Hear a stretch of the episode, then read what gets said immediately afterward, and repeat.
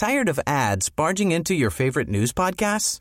Good news. Ad-free listening is available on Amazon Music for all the music plus top podcasts included with your Prime membership. Stay up to date on everything newsworthy by downloading the Amazon Music app for free or go to amazon.com slash news ad free. That's amazon.com slash news ad free to catch up on the latest episodes without the ads. Please take your seats quickly, ladies and gentlemen.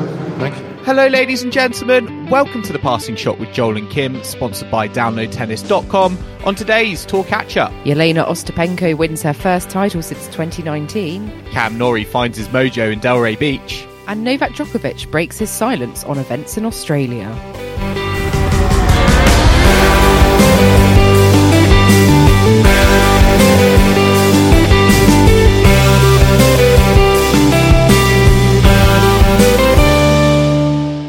Kim, today is the 21st of February, and we are here to catch up on the week in tennis at Passing Shot HQ, specially backed by our crowdfunders, Preeta Christensen and Conan Minnock.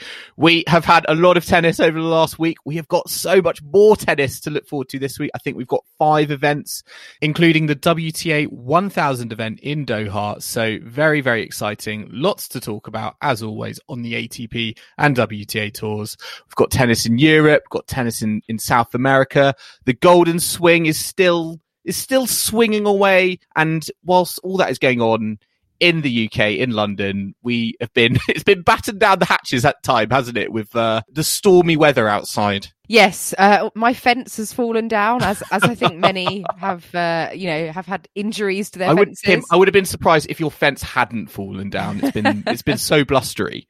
Have you tried playing tennis in Storm Eunice or Storm Franklin? I think was the next one. Yeah, it's been been a bit rubbish. I've been cooped up. I've tested positive for COVID, so I haven't been able to go anywhere. So I've I've definitely seen brighter days. But you know, Rafa's back in action this week, which is putting a smile on my face. And uh, you know, the tennis season obviously has been uh, something to distract myself with.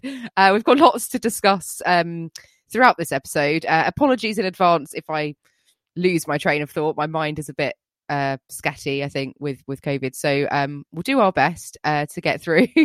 But um yeah what what's been your highlight of this week joe i mean there's so much to catch up on. I feel like we've got tournaments left right and center shall we start with the ladies uh out in dubai i think?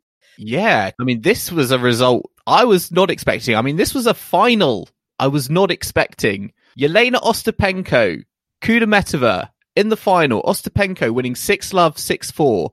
Unbelievable, given the the run that Ostapenko had to go on just to even get to the final. You know, she beat four Grand Slam champions en route. Uh, she beat Simona Halep in the semi-finals.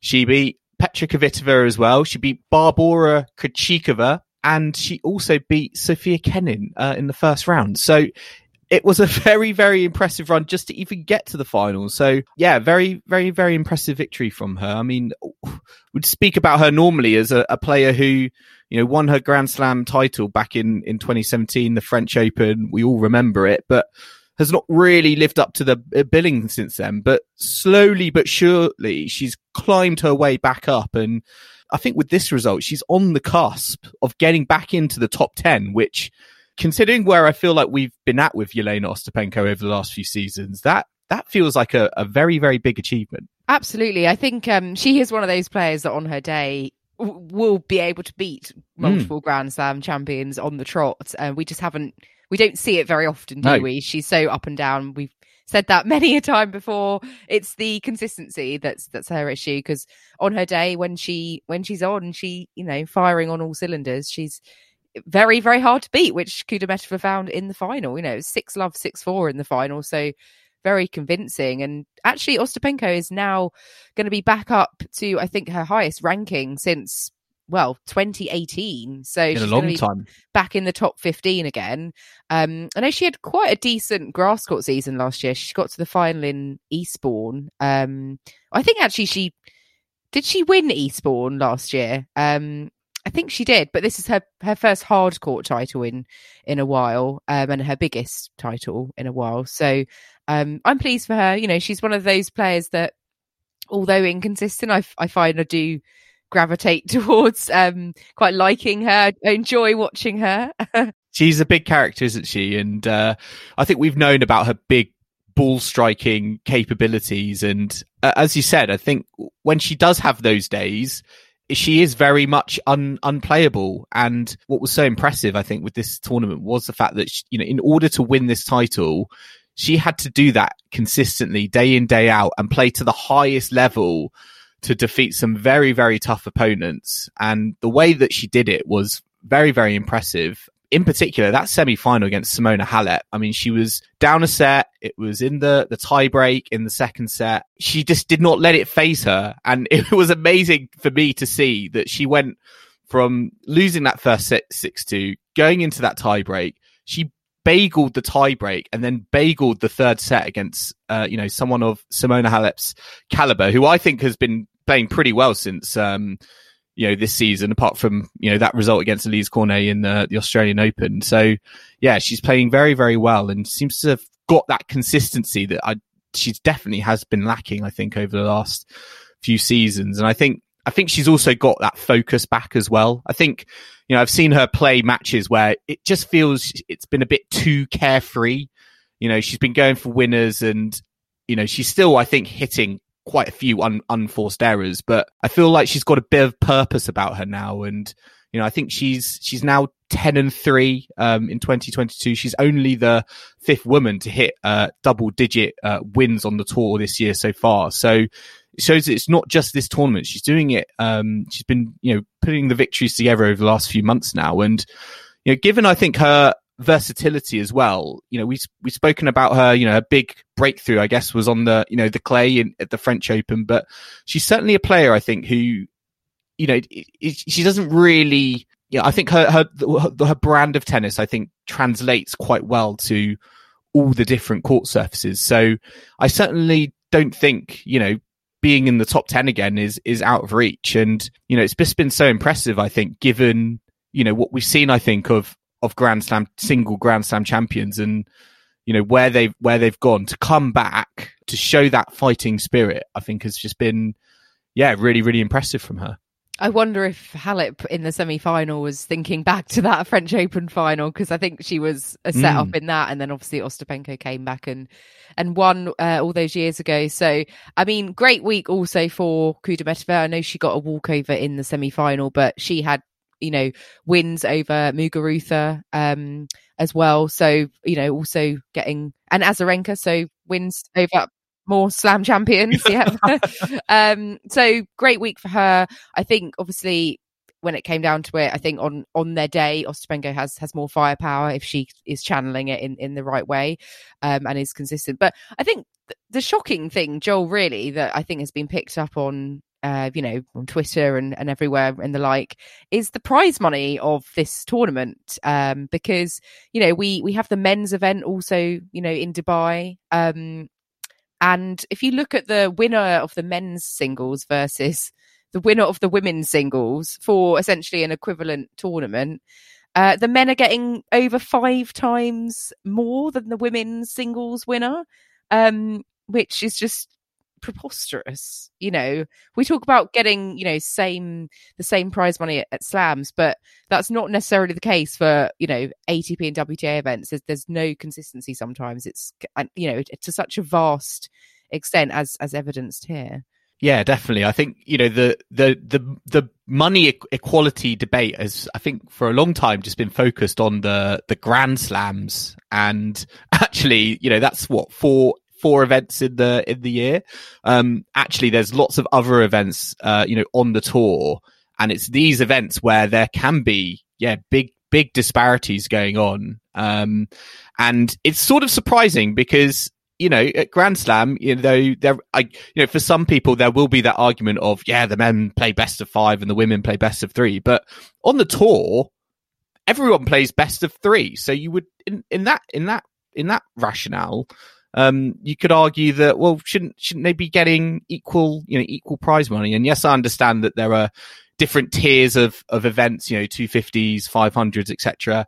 Um, but at the same time, yeah, it, it feels like that that distribution or that that ratio is just just crazy. I mean, for for the the women's singles champion, Jelena Ostapenko, she got 104,180 dollars, whilst the, the men's champion got five hundred and twenty three thousand seven hundred and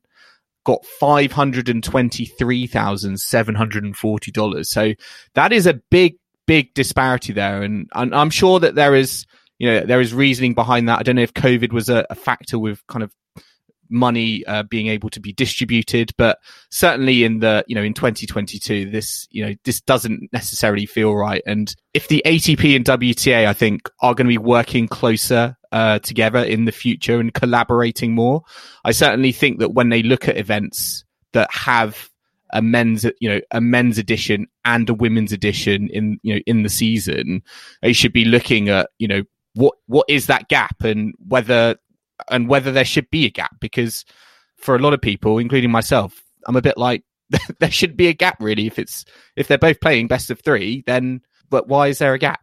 Yeah, the argument for oh men mm. play more tennis at slams like that's completely irrelevant. yeah, at, at, these no. other tournaments when no. they're playing exactly the same length matches. Well, you know, not exactly the same, but potentially the same. So yeah, I just think it's ludicrous. You know, I've got Djokovic is you know playing as we're recording this in his first match uh, of the year. And, you know, it's sort of like, well, if he goes on and wins the tournament, yeah, he's he's earning five times more than poor old Jelena Ostapenko, who, you know. And just to add to that, Kim, as well, what one of, one of my bugbears I've noticed, I think, with this season, particularly on the WTA side, is where are the WTA Tour tournaments? You know, I think one of the reasons, you know, the was such a quality field uh, in Dubai, which was a 500, was there's just been very few events. It feels like, particularly kind of post Australian Open for the for the women, certainly compared to the men. I think so far there've been, um, you know, up to up to this week, there've been 15 ATP Tour events, but there's only been seven WTA Tour events. So again, I feel like as well as a, a, distribution in terms of prize money that potentially needs to be looked at, there also needs to be a, dis- a, a look at the distribution in terms of events because there is just not, it doesn't feel like there's enough events at the moment. And if I'm a player that's ranked 30 to 50 in the world, I'm, I'm probably thinking, uh, how am I meant to get into these draws? It shouldn't feel like they should be doing qualifying. They should, should probably feel like they should be, you know, getting in on, on direct entry, but it just seems that there's just not enough uh, availability. I think, particularly on the the women's side at the moment. Yeah, it's it's really strange how the calendars are so vastly different, mm. and I don't. It's really think, obvious at the moment. I don't think normally they play in you know like China and those sorts of places at, at this time of the year, you know, because that's later in the season. So I'm I'm trying to think, you know, where the, the obvious gap is. Um, but I mean, I guess it's COVID, the financial situation, many reasons. But yeah, it seems a bit sparse on one side and jam packs on the other. And I mean, just evidenced by today, you know, we've got several men's tournaments to talk about from last week, and you know, only only Dubai for the women. So I mean, without further ado, Joel, I mean, we do have um, the men's tournaments to talk about. So shall we start going on to them? Because we had um, the Rio Open uh, you know, part of the Golden Swing out in Brazil, uh, ATP 500 event. Uh, and this was won by Carlos Alcaraz, his second title on the tour. Um, very comfortable in the final against Diego Schwartzman, 6 4, 6 2. Um, but he had to overcome, you know, some, some well, fairly tough challenges en route. He got his revenge against Berrettini, Berrettini in yeah. the quarterfinals uh, after the AO. Uh, had a long match, well, well, not so much a long match, but just a bit of a topsy turvy match against Jaume Munar in the first round.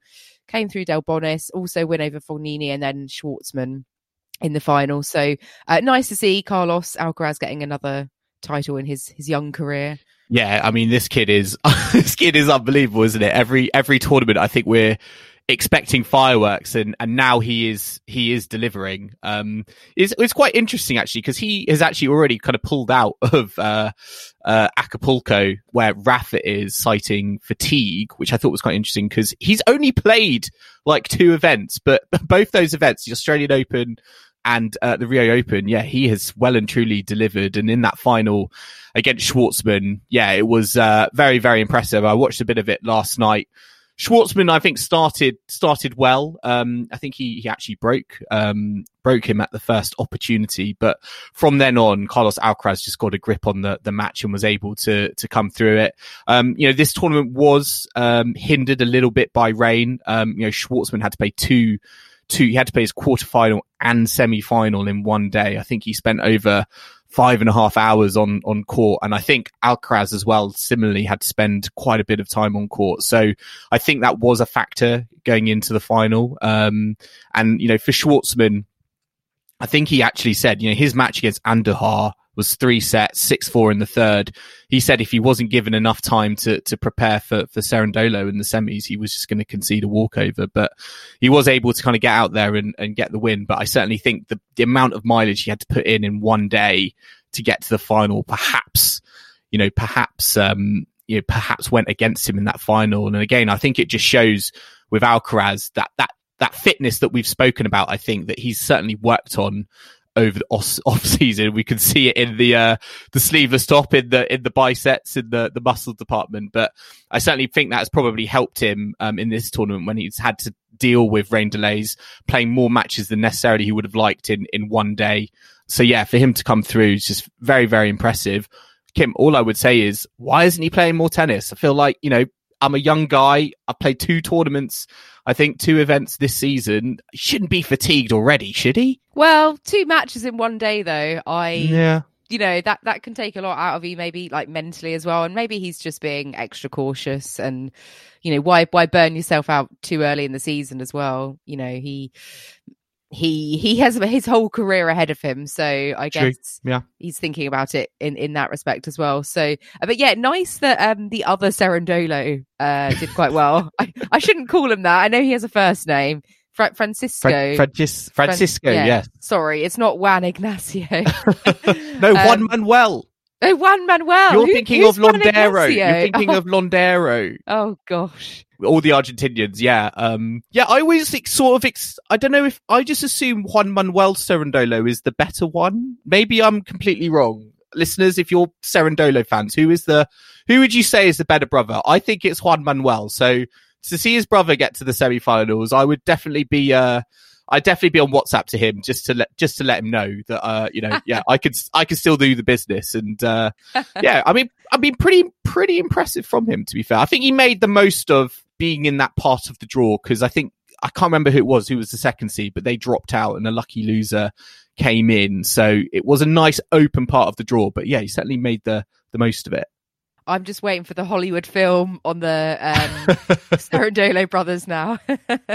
um, but yes, we should. Um, yeah, I mean, we'll. I'll, I'll follow what Juan Manuel can do next week, maybe or this week in, response. Um, but that's going away from the Golden Swing. We have some other events, obviously, from the men's tour to catch up on. We had Delray Beach uh, out in Florida, which is an outdoor hard court event, 250. Um, good news for British fans: Cam Norrie won it, um, which was great because you know he had a bit of a shaky start to the season, but I think this was really the starting point of his season proper. Um, he's ticked off, you know, winning another title. It's now his third ATP title, and um, there's only one way to do it, isn't there, in the final against Riley Opelka, and that is with tie breaks. I know it was well, surprise, surprise, big shot. I mean, Riley Opelka's story of his tournament was just how many how many tie breaks am I going to play, Kim? And I believe Kim, we actually had a little bet with ourselves last episode, and I said six tie breaks. I did. It wasn't bang on six. I think he had eight in total, but I certainly was the closest. Um, so little little victory, little victory for me. But uh, yeah, I think for for Cam Norrie, that was a very very impressive, and I think quite an awkward win against you know Opelka. You know, there weren't. It's very hard, I think, to win two tie breaks in a row against him. You always sort of feel that if you're going to play two tie breaks, you're probably going to split them, and and maybe it'll go to a third, but.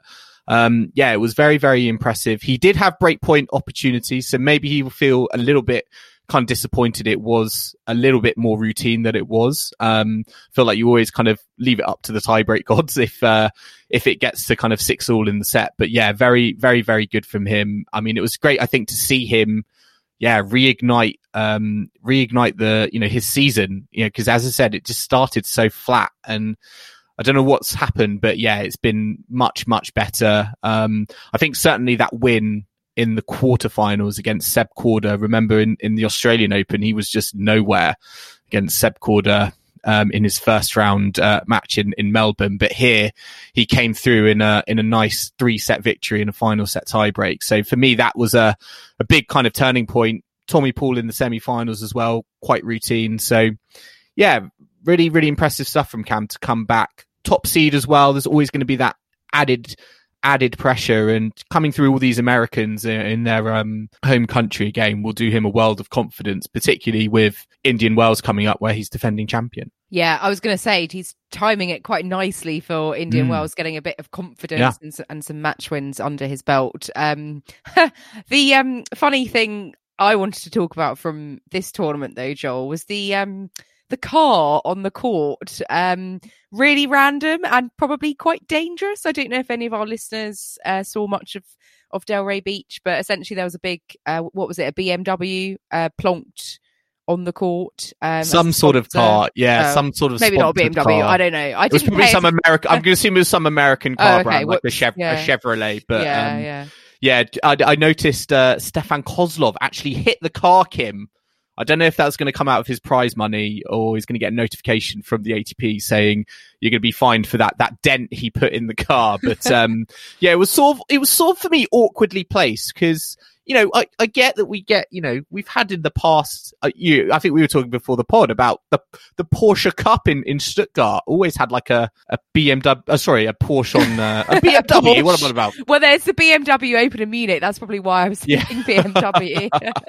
But they, uh, that always had a Porsche on the court, but and you always won it if you uh you know if you if you won the title. But it was always sort of like on a platform. I felt in the corner, whereas this one, it literally just looks like it's parked in the corner, and it just gave me flashbacks to when Medvedev ran into that camera in. I can't remember where it was. Was it Miami or, or Cincinnati? One of the one of those Masters, and he was just like, "This is in a dangerous place on a, on a tennis court." And I was just looking at this car and just thinking, this is inevitably just going to get hit by someone. I just hope there was going to be, yeah, no accident. But um, yeah, the fact that Kozlov, I think, dented the car just shows that it should have been on a raised platform at the very least for me.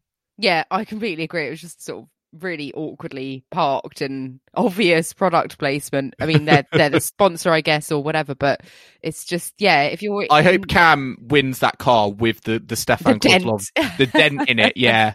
And then he, I would actually, I would actually, uh, next match, if I, if, next match I play against Kozlov, uh, if I'm, if I'm Cam Norrie, I'll be, uh, I'll be reminding him, I'll be giving him the bill.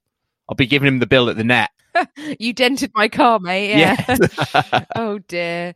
I mean, R- uh, Riley Opelka will just be gutted that he didn't, I guess, win it, um, and didn't manage to win those tie breaks in the final because I think he'll well, be gutted, Kim. He's going to be gutted. He just didn't play tie breaks all the way, all the way through. I feel like this is going to be a inevitable story that with Opelka for his, for you know, that's going to probably be with him now, right, for his career. You know, he's going to be known as the new John Isner, even though I think that's a bit unfair because I think he moves very, very well for a really tall man from the back of the court, and he, you know, he showed that in the in the final. He's not just uh you know, a big server and, uh, you know, come to the net and try and kill off the point. You know, he certainly can play from the back of the court as well.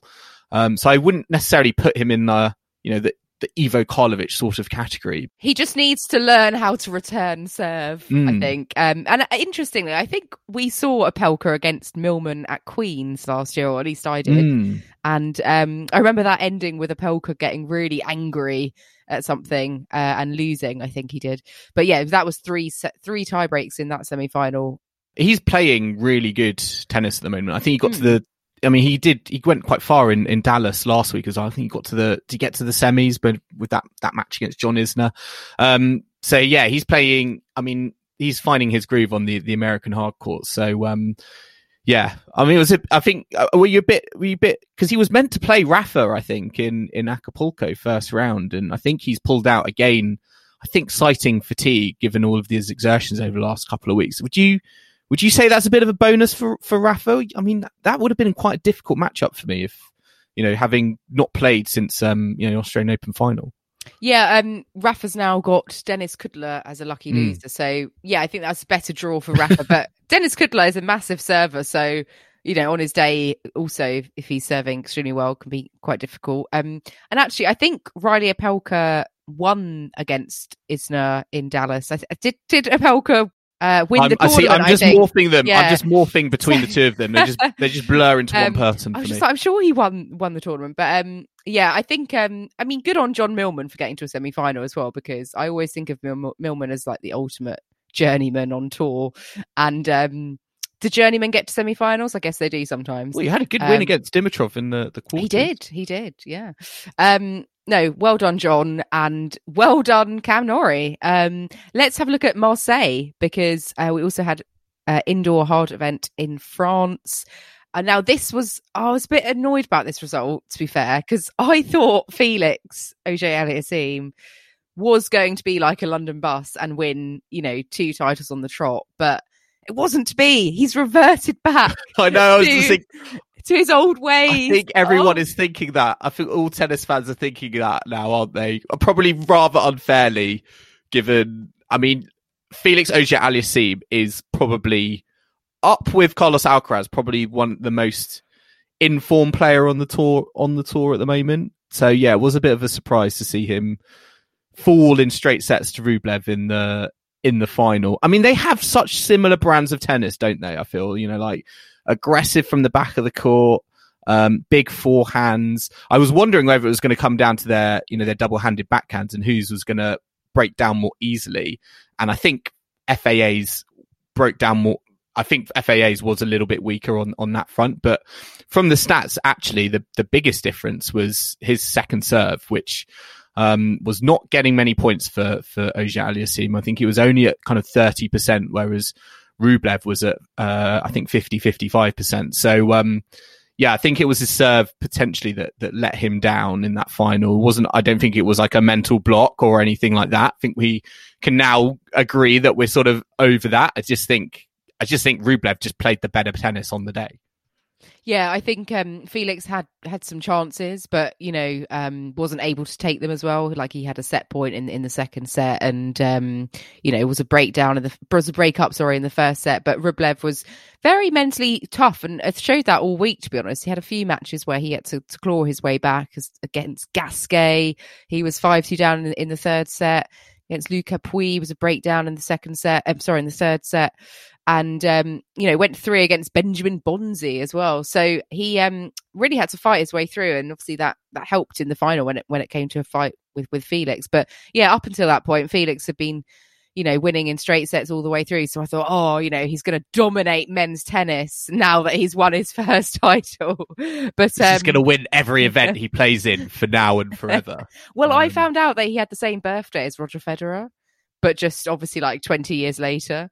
So I was like, oh, this is a sign. This is the Hmm. start of greatness. Um, but perhaps, you know, slightly still a bit more delayed. But, you know, he, it shouldn't be a mental block, I guess. He's now, he's got the monkey off his back, hasn't he? So uh, I think Rublev was just, yeah, better on the day. Kim, what is unfortunate for Rublev and also for Cam Norrie is that they're playing each other uh, in in Dubai. Uh, they're both they're both champions this week, and um, one of them is going to be going out in round one uh, in Dubai uh, this week, um, which feels quite unfortunate because yeah, they're both playing very very good tennis. I think both of them actually, um, Rublev included, had sort of rocky starts to the season. I think what Rublev had a positive COVID test out in Australia, which I don't think started him on the right foot. And I think he fell quite meekly in the, uh, you know, in, in Melbourne. He probably would have pro- wanted to progress a little bit further than he did. So it's great, I think, to see both of them kind of get their seasons back on track.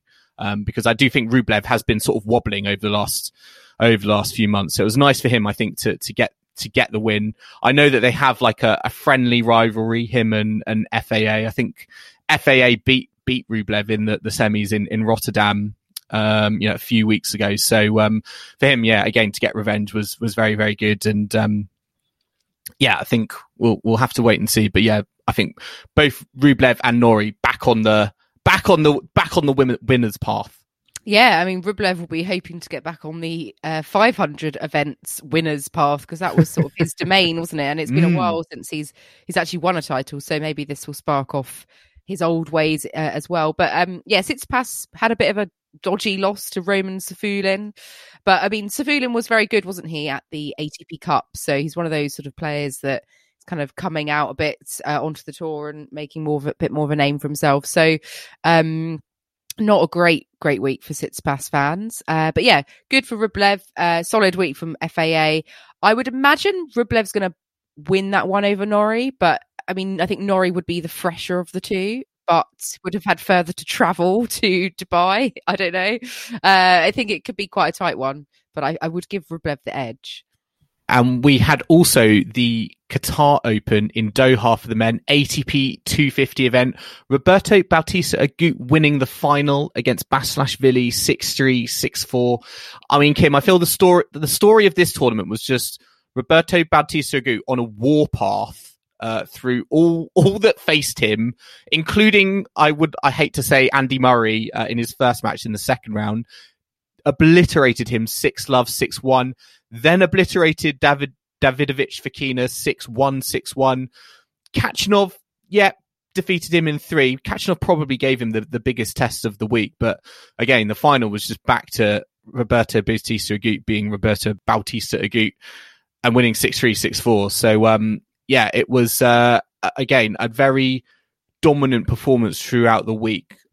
Aside from the, the that Khachanov semi final. Yeah, this was a repeat of the final, I think, from last year, but it was just a you know reverse result because I think Basilashvili won this last year, but um, Bautista Agut has won this particular title in 2019, so he's got two titles in Doha. Um, his tenth title overall, I think it was. So um, you know, he's one of those players that is there or thereabouts and can, you know, this is sort of his sort of tournament, isn't it? Where he can just kind of come through and, yeah, like you said, obliterating Andy Murray. I mean, I bet you were pleased though, as a Murray fan, that he'd got his revenge over Taro Daniel in the first yeah. round, at the very least.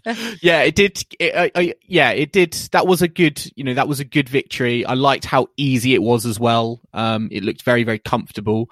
Still feel like, you know, he sort of is, you know, like today, um, you know, against Christopher O'Connell, sort of, you know, these opponents where I feel like he should be winning in an, you know, an hour, getting off the court, focusing on the next match. Um, he's actually sort of struggling to get over the line with, and it might go three, might end in a final set tiebreak, like, um, you know, or he's spending lots of extra minutes on court, like, um, you know, today against O'Connell. So it was nice to see him pick up a straightforward victory, um, against Taro Daniel. But yeah, that, um, yeah, that loss to, uh, RBA would have been pretty demoralizing, I imagine. You know, there are not many times you can say Andy Murray loses six love, six one. I always remember Kim that, that that match he had against Roger Federer at the uh, when it was called the World Tour Finals, I believe, um, many many years ago. When I think he was in the semi-finals, he just got absolutely, absolutely smoked. But um, yeah, it was not it was not great to see. But RBA was just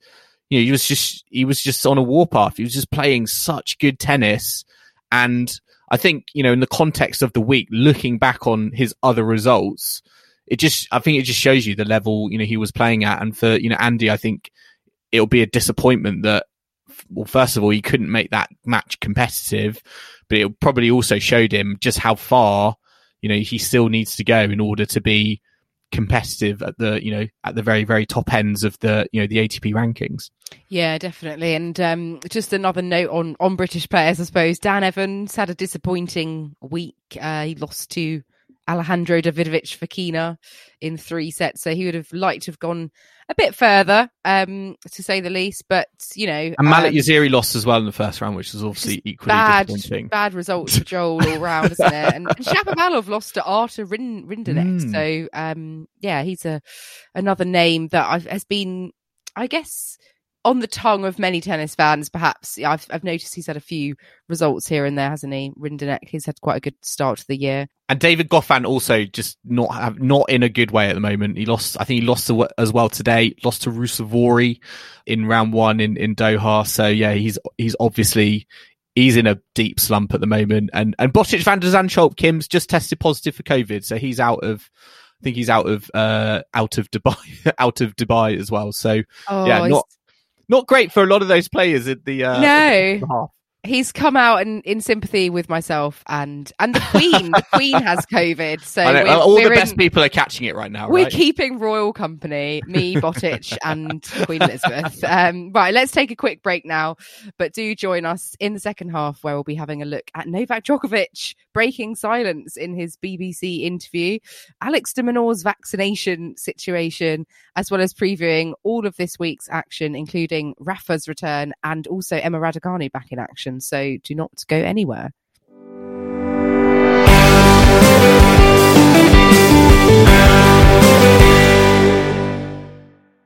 Welcome back to the Passing Shot with Joel and Kim, sponsored by downloadtennis.com. And now we're going to move on to, I think, par for the courts, Joel. I think you've Yes. got a, a par for the courts up your sleeve for me. I do. I've got a got a par for the courts for you. We've had too much mysterious player recently, so I've decided to go back to Old Faithful PFC for you and our listeners post Australian Open. Uh, listeners, if you if you don't know what par for the courts is, it's basically I'm going to give Kim a topic in tennis, and I'm going to set a par score, and we're going to see if she can meet that par score without giving me a wrong answer. So, Kim, are you are you ready for your your par for the court par for the courts for this week? Go for it. Ready. Okay.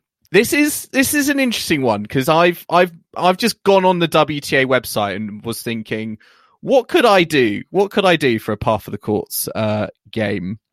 And I've come up with this. I would like you to tell me um, there are sorry, I would like you to tell me the as many as you can top 10 American ranked ladies in the current WTA rankings. So, as of the rankings today, the 21st of February, I would like you to tell me who is in the top 10 Americans in the WTA rankings. I feel like we had a similar question, but for American men, didn't we? Uh, not so long ago. Or there was something, but I I'm better with the women. I We think. could, I think I'll we get could. more. Okay. I think I'll get more women. Okay. Well, uh, I'm going to set the par score. I think this is quite. I think this is quite doable, but I think there are also a few red herrings out there. But I'm going to be quite. I'm going to be quite tight to make this quite quite difficult. I'm going to say. I'm going to say eight out of ten. Oh, yeah. Do you know, I was thinking about seven or eight. I think I could get eight. I think I can do Ooh, it. Okay. Right. Okay. Right. So, what are you what are you going to go for first? Now, remember, because I know in the past you've been very very confident about going blasé with all the niche answers first, and and you've just you know you've you've ruined yourself. So, what are you what are you going to go what are you going to go for first this time? Uh, is it no particular order? It doesn't have to No, be. it doesn't have to be- yeah. Right. So first up, I'm going to go for Danielle Collins. Correct. Yes, Danielle Collins uh, is uh, the number one top ranked American at the moment. Surprise, surprise, just outside the top ten. uh, Madison Keys. Correct. Yes, she is the number fourth ranked American at 29. Uh, Jessica Pegula or Pegula, however you say it. Correct. The billion, the billion dollar princess uh, is in there. Um, she is uh, ranked uh, the number number two American. Yep, she's uh, her world ranking is number 17. So that's that's three. Okay. Uh, Amanda Anisimova. Correct. Yes, you are right. Uh, she is the number fifth ranked American on the WTA tour. Oh, there's definitely a few I'm forgetting. Uh, Sh- Shelby Rogers. Correct. Yes, Shelby Rogers is there. She lost today. I can't remember who she lost to, but she lost today. But yeah, she is in there. She is ranked just inside the top 50 at number 46. um, I suppose. Oh, I don't know if this person. I suppose they're still. So you got five. So I'm looking for three, Yeah. three more. So I want to say Serena Williams, but I don't know if her rankings like actually, you know, massively dropped. So I'm actually I'm going to say Jennifer Brady first. Jennifer Brady. Mm. Incorrect, Oh. Kim. That is incorrect. okay, but a year ago she would have been. Her ranking must have really dropped. Yes, Oh, it's dropped considerably. Jennifer Brady is at 145 oh wow, did not in the realise that. rankings. Yeah.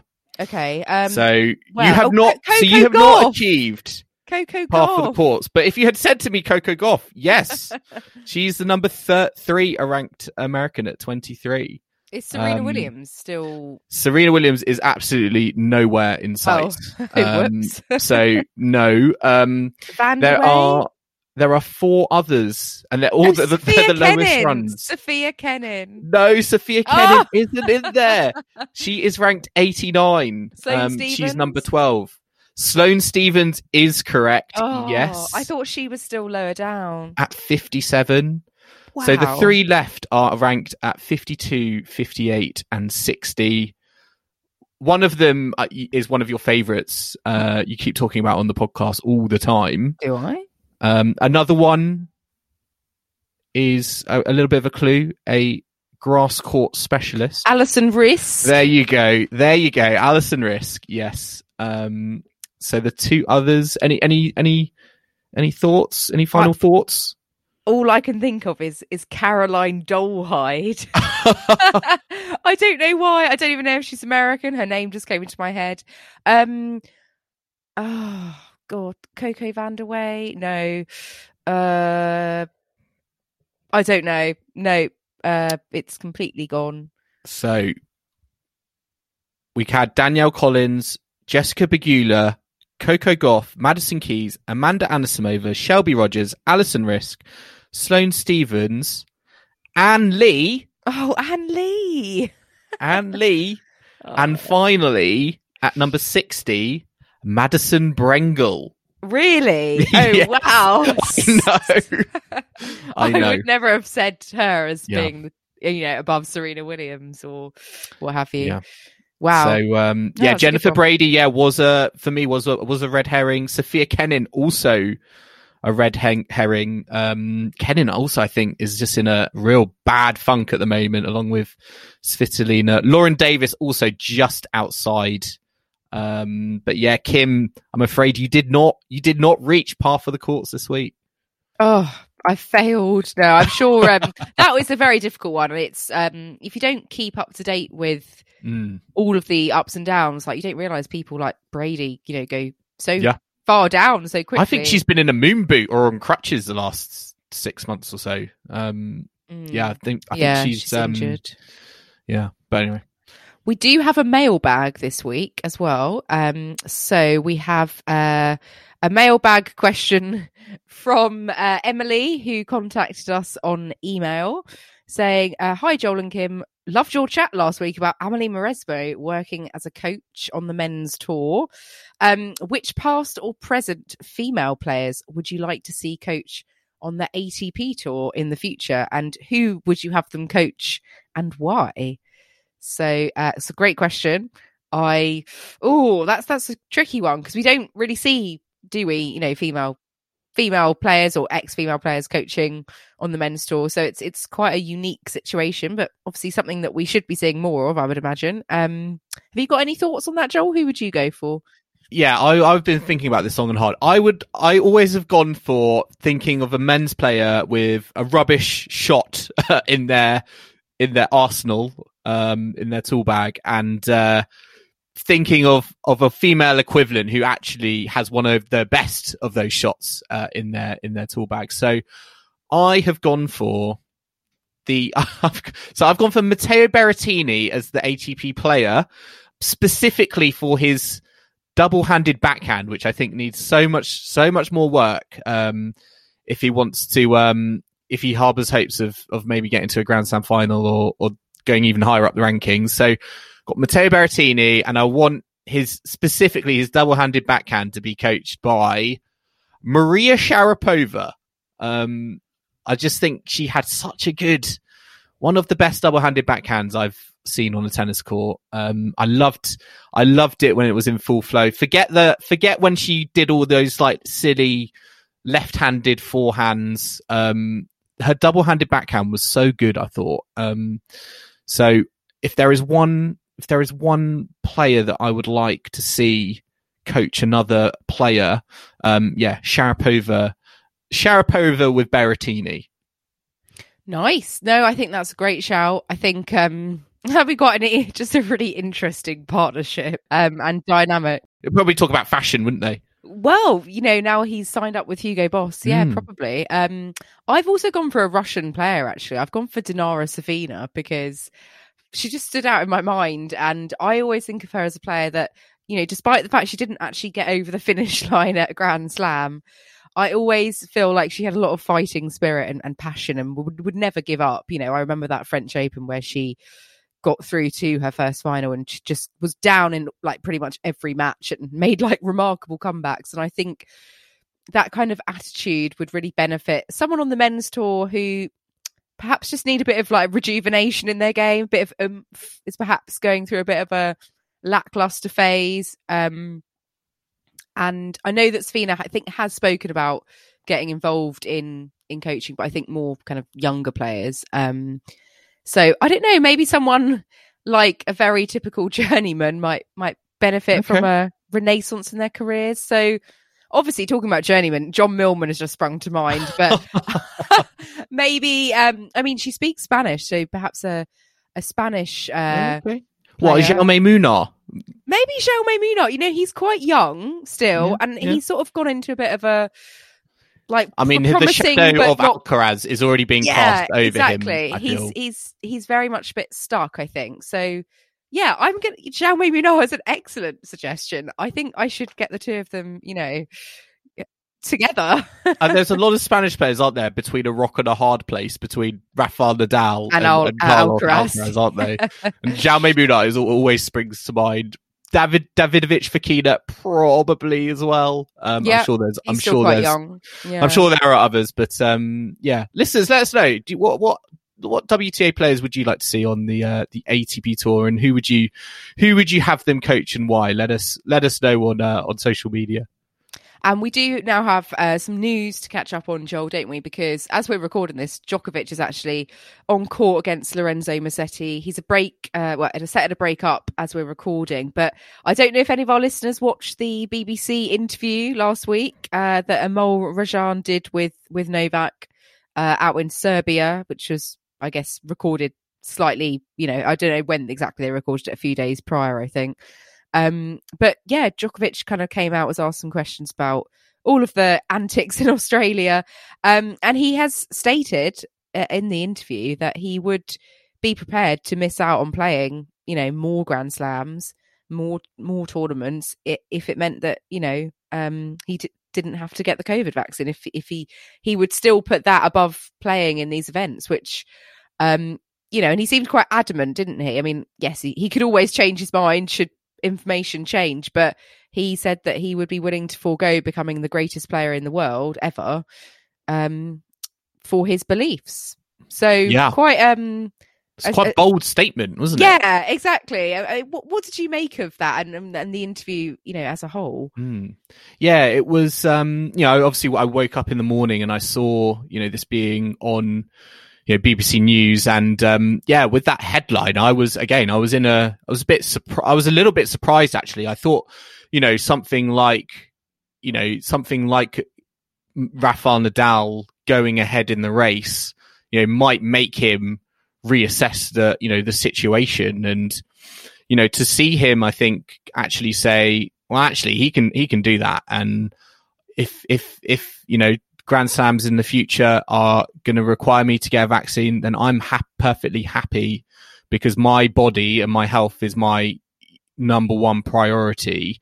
Then you know that that's you know that is on that's on him, and you know that's a stance that you know to hear him say so um you know so outwardly yeah it did it did take me take me aback a bit a little bit actually because i just thought you know maybe naively i just sort of thought after you know what happened in australia that you know novak would be like right i can't rest on this i can't deal with this anymore and you know maybe he would have been more take you know taking a plan of action in terms of um you know getting a vaccine or or doing something that enables him to kind of play these events in the future because yeah in my head it was like well if he doesn't who's to say Nadal isn't gonna gonna go um, you know, even further ahead. So I thought it was quite a brave, bold stance to put. I know, you know, his supporters, you know, very much kind of, you know, back his, his view. And, you know, I did, I did, you know, I did appreciate his humility in the sense that,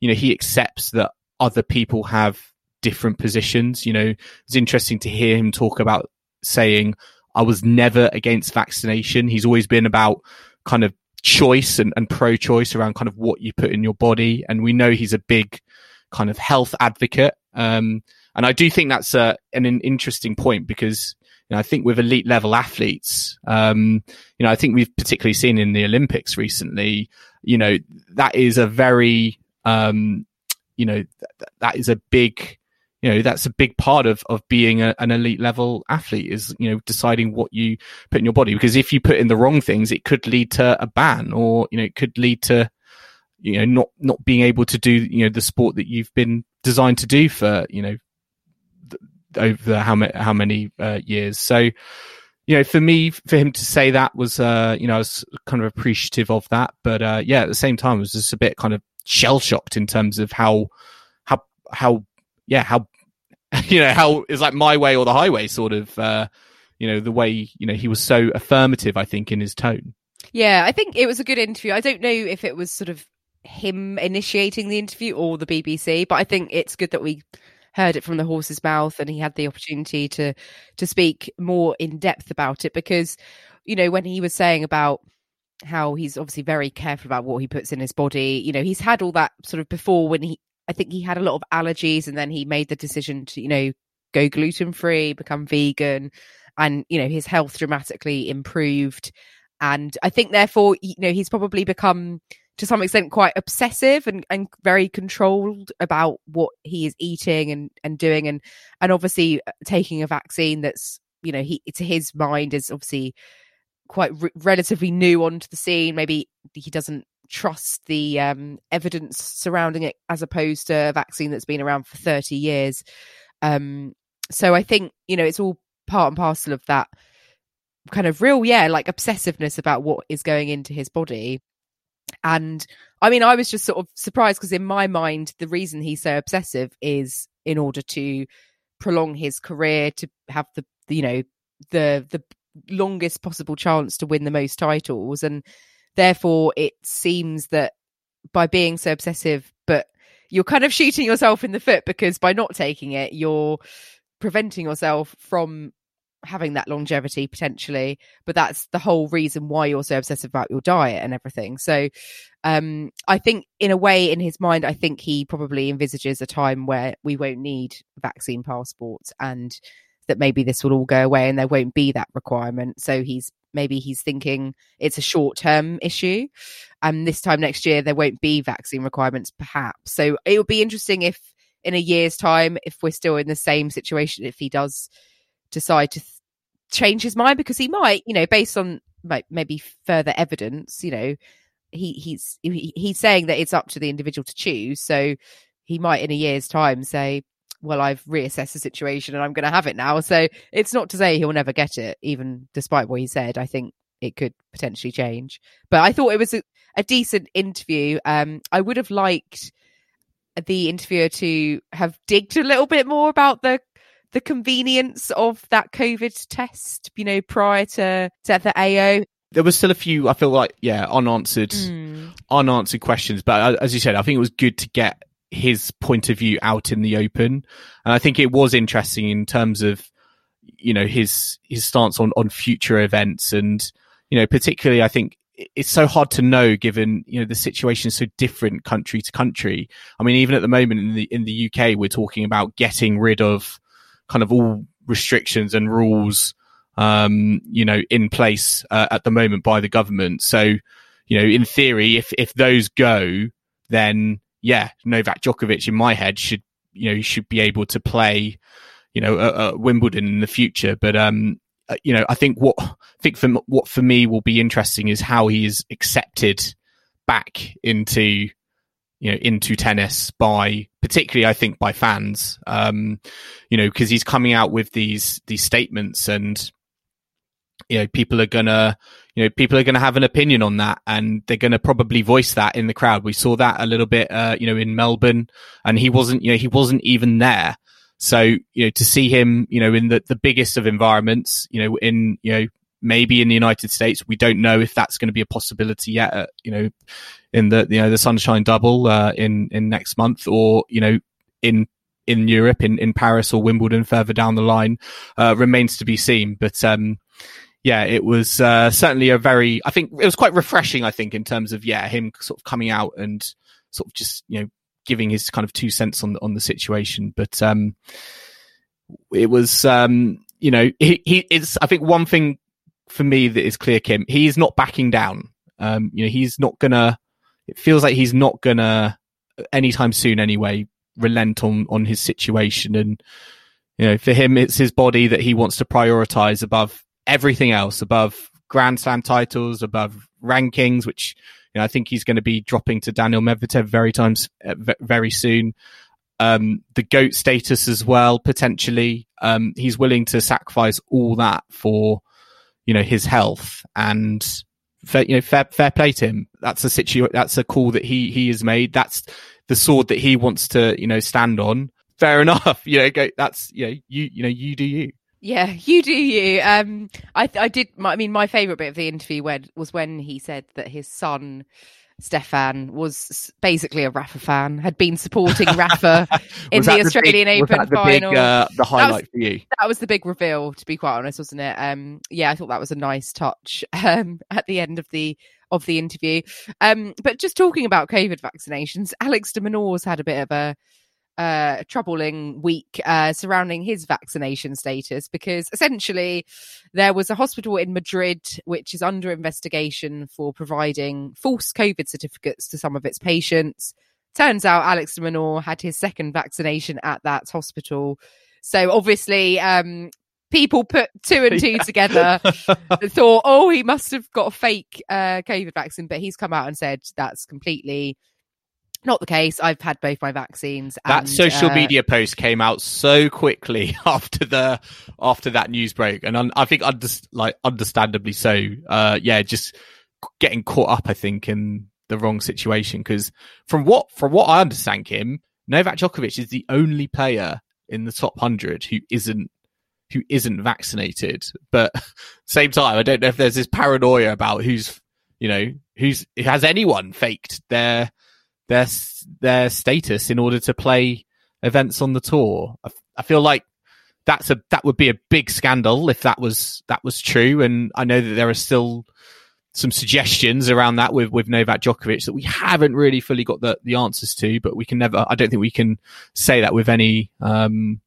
with, with any sort of fact at the, at the moment. But um yeah, it does sort of feel like there's sort of a little bit of of paranoia, isn't there, around tennis players and COVID passports and vaccination statuses, etc. Yeah, it's it's not going to go any, away anytime soon. I don't think, especially after the whole Djokovic um, incident. So let's hope that there's no uh, further troubles. I suppose. I mean, yeah, like you said, Djokovic is the only player in the top hundred who um, hasn't had it. But um, we, well, let's see if there's any more stories that emerge. But hopefully, Alex de Minaur will put that behind him. Um, let's have a look, Joel, at what's going on this week because well, the tennis is already underway. Just seen Kontaveit has won as well uh, as we're recording this out in Doha. Um, that's where the women are this week. Uh, well, a lot of the women, top women. Uh, it's the 1000 event out in Doha. Barty's not there, so Aryna Sabalenka is the top seed, um, and Krejcikova is the second seed. Um, what do you make of this? Who are we looking at uh, for this one? I can see we've already had a, an upset today with uh, Simona Halep losing to uh, Caroline Garcia. Um, bit of an unexpected uh, one there, I have to say. But I don't know what was going on with Halep, but maybe Garcia was just good, good for once. I don't know if that that loss um, that loss to uh, the, to Ostapenko, the manner of the you know that third set, which was a bagel, and that tiebreak, which was a, a bagel against Ostapenko, has, has, stayed with with Halep because yeah, you would certainly think. And Caroline Garcia has been in dreadful form, um, you know, the last few months. I don't know if she's just magically rediscovered her form from what 2017. Um, I mean, she must have done, but um, yeah, not uh, not the great, not not a great uh, result for Simona Halep, who, as I said, I thought has been been playing pretty good tennis apart from that uh, that Alizé Cornet result um, in Melbourne. So um, yeah, that was a bit of a surprise. Kim, also yesterday I was watching a bit of um, Azarenka versus Putintseva, and it got very very heated towards the end. The handshake was very very ugly. Uh, Putintseva calling for a medical timeout uh, with Azarenka serving to stay in the match um, she was not particularly happy about. I think she called, she called, she was caught on, on camera calling Putintseva a, she needs, she needs a psychiatrist. She needs psychiatric help, uh, which was quite interesting.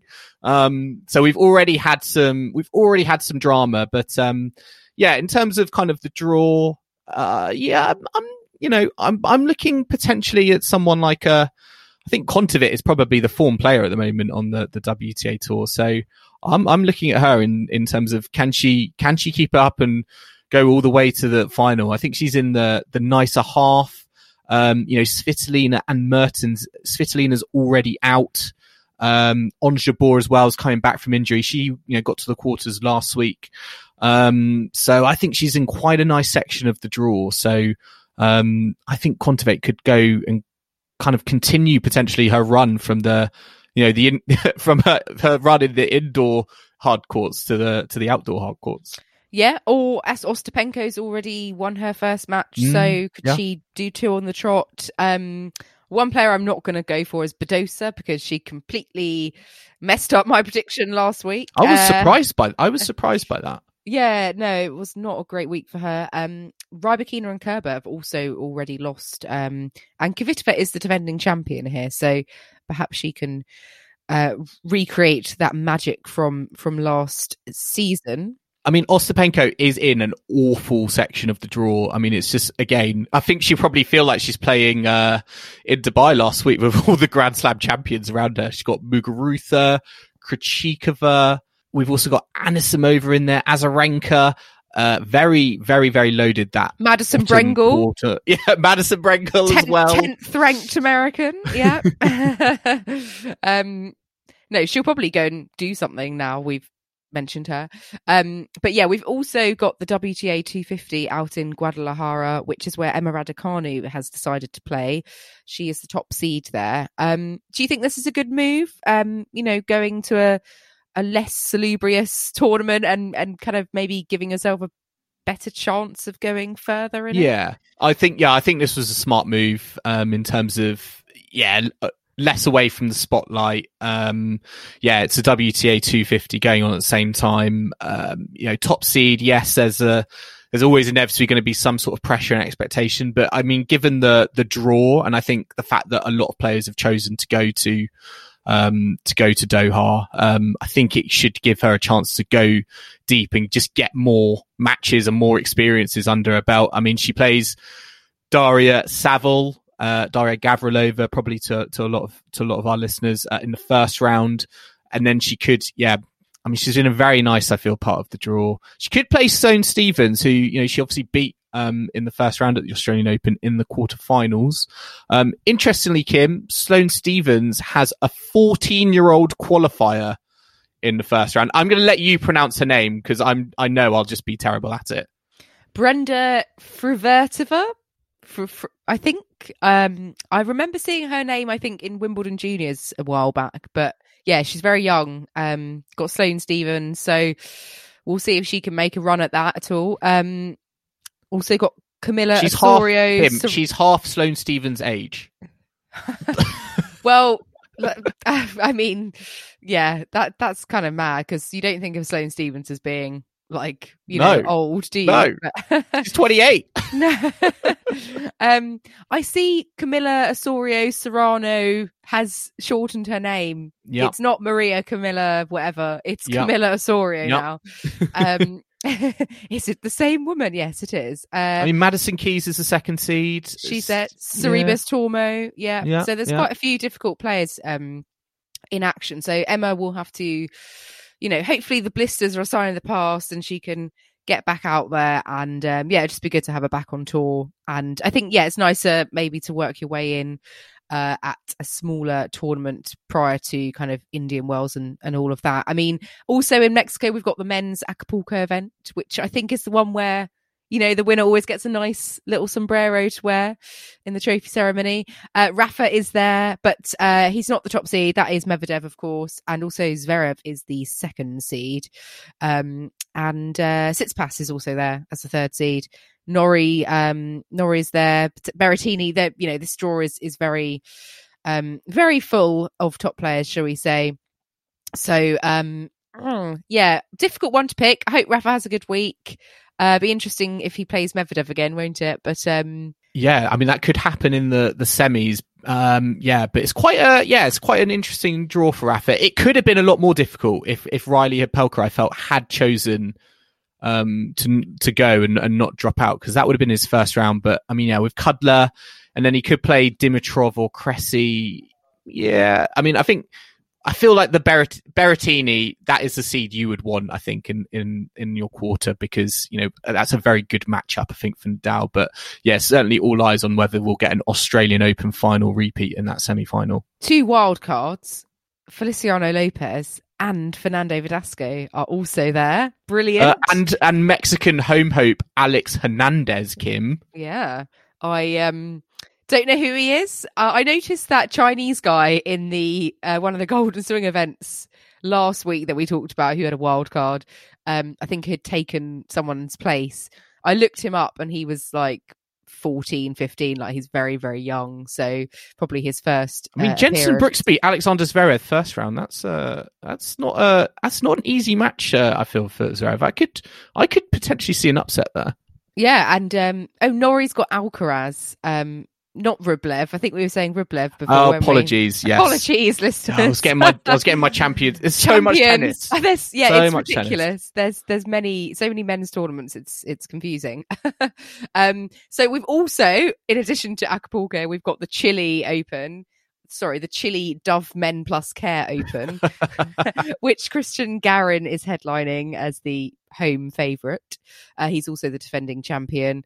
Uh, Albert Ramos Vinolas is the second seed. Um, I guess other notable players, yeah, Holger Rune, Sebastian Baez, um, uh, Francisco Cerundolo, very notable player there. Can't see his brother on the draw. Oh no, his brother is there. Brilliant. Uh, they may play each other in the third round. there we go. They can battle it out for us. Um, so we've got that going on, and also Dubai, where Novak Djokovic is the top seed. He's already through against Musetti. Um, and Rublev is the second one. Rublev's playing Dan Evans. That's why you got confused because it's a uh, Brit. Yes, yeah. yes. Apologies, listeners. Uh, yes, uh, yeah. I mean, that's again. I mean, Novak Djokovic yeah, I mean, Andy Murray's on a wild card. He struggled through today against qualifier Christopher O'Connell. Could play uh, Jannik Sinner in the second round, or it could be Davidovich Fokina. Um, as I said, Botic van de Zandschulp had to pull out uh, of his match against Lloyd Harris because of testing positive for COVID. FAA and Shapovalov are in the same quarter, so you know, I'm all eyes there on whether they could meet in an all Canadian quarter final.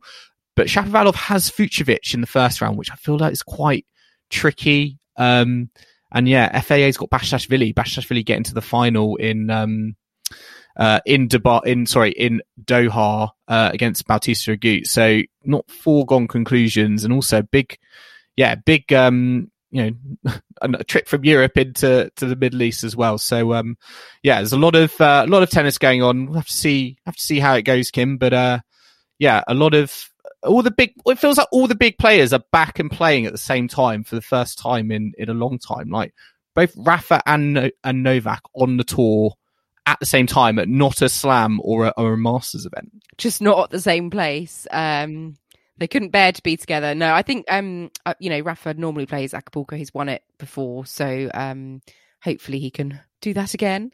Um but yeah looking forward to all this week's tennis. Uh, got some good good tournaments and matches lined up. Um, Fernando Verdasco's top of my list to watch tomorrow, obviously, as well as Rafa uh, when they're both. I think the schedule was due to be released, so uh, for Acapulco. Um, but I think that brings us to a close for another week, doesn't it, Joel? Yes, listeners, I hope you enjoyed listening to this latest tour catch up with the passing shot. Remember to subscribe to us on whatever device you listen to us on. Stay up to date on the ATP and WTA tours. We are on Apple Podcasts, Spotify, and all good podcasting platforms out there. You can also listen to us on the downloadtennis.com app. And if you like what you're hearing, then make sure to leave us a rating and comment on Apple Podcasts or Spotify. And you can follow us on social media or contact us via email. We're on Facebook, Instagram, and Twitter at Passing Shot Pod. So do give us a like and a follow if you don't already, and let us know your questions for the mailbag, as well as any comments and feedback that you may have for us. Uh, you can reach us via email passingshotpod at gmail.com or also via our website at www.thepassingshot.co.uk and we will be back next time at Passing Shot HQ to discuss the latest round of tournaments on the ATP and WTA tours. How will Novak Djokovic get on in Dubai? Will Aryna Sabalenka win in uh, Doha at the WTA 1000? We will soon find out. But I hope you can join us for our next catch up next Monday. But in the meantime, it's goodbye from Kim. Goodbye. And it's goodbye from me. We will see you again soon.